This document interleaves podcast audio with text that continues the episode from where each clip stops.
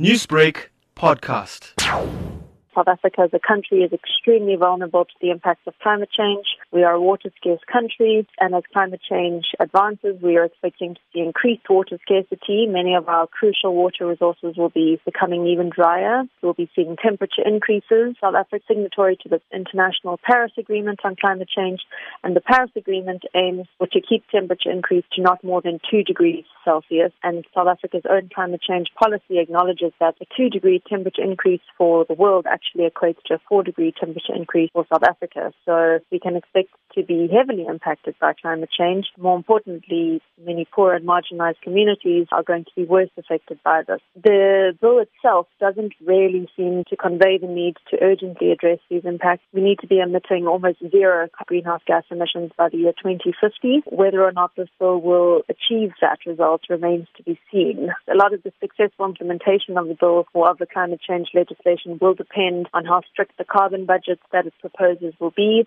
Does your organization have any concerns regarding this bill? I think our main concern is that in order for this any climate change legislation to be effective, there needs to be proper provision for transparency, accountability and monitoring. If members of the public can't have access to greenhouse gas emission data, if we can't have access to reports by companies and by government on their progress and on what their greenhouse gas emissions are, then it will be incredibly difficult to ascertain our progress in terms of mitigating climate change impacts and it will be incredibly difficult to hold emitters and polluters to account and to make sure that they're actually complying with their obligations under the Act. The legislation also needs to make much stricter provision to hold polluters accountable, especially when they don't comply. So mainly accountability, transparency, um, and provision for strict monitoring and implementation is crucial. Another very crucial aspect is alignment and coordination among government departments. Um, climate change is generally seen as a Department of Environmental Affairs issue, but it's actually incredibly cross-cutting. It has implications for health, water, energy, transport,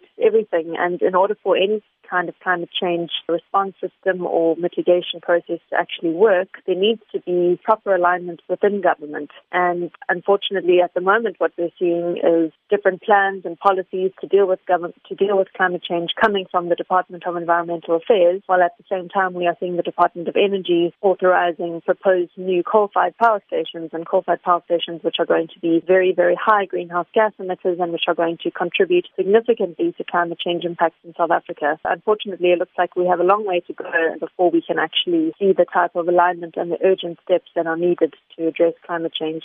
Newsbreak, Lotus FM, powered by SABC News.